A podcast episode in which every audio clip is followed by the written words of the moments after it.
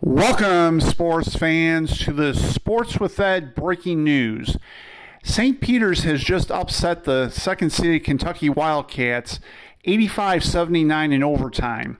The two teams were tied at, the, at halftime and they were tied at the end of regulation as well. The Wildcats scored the first four points of overtime. However, St. Peter's came back to tie it, and once they took the lead, they took it from there in the victory.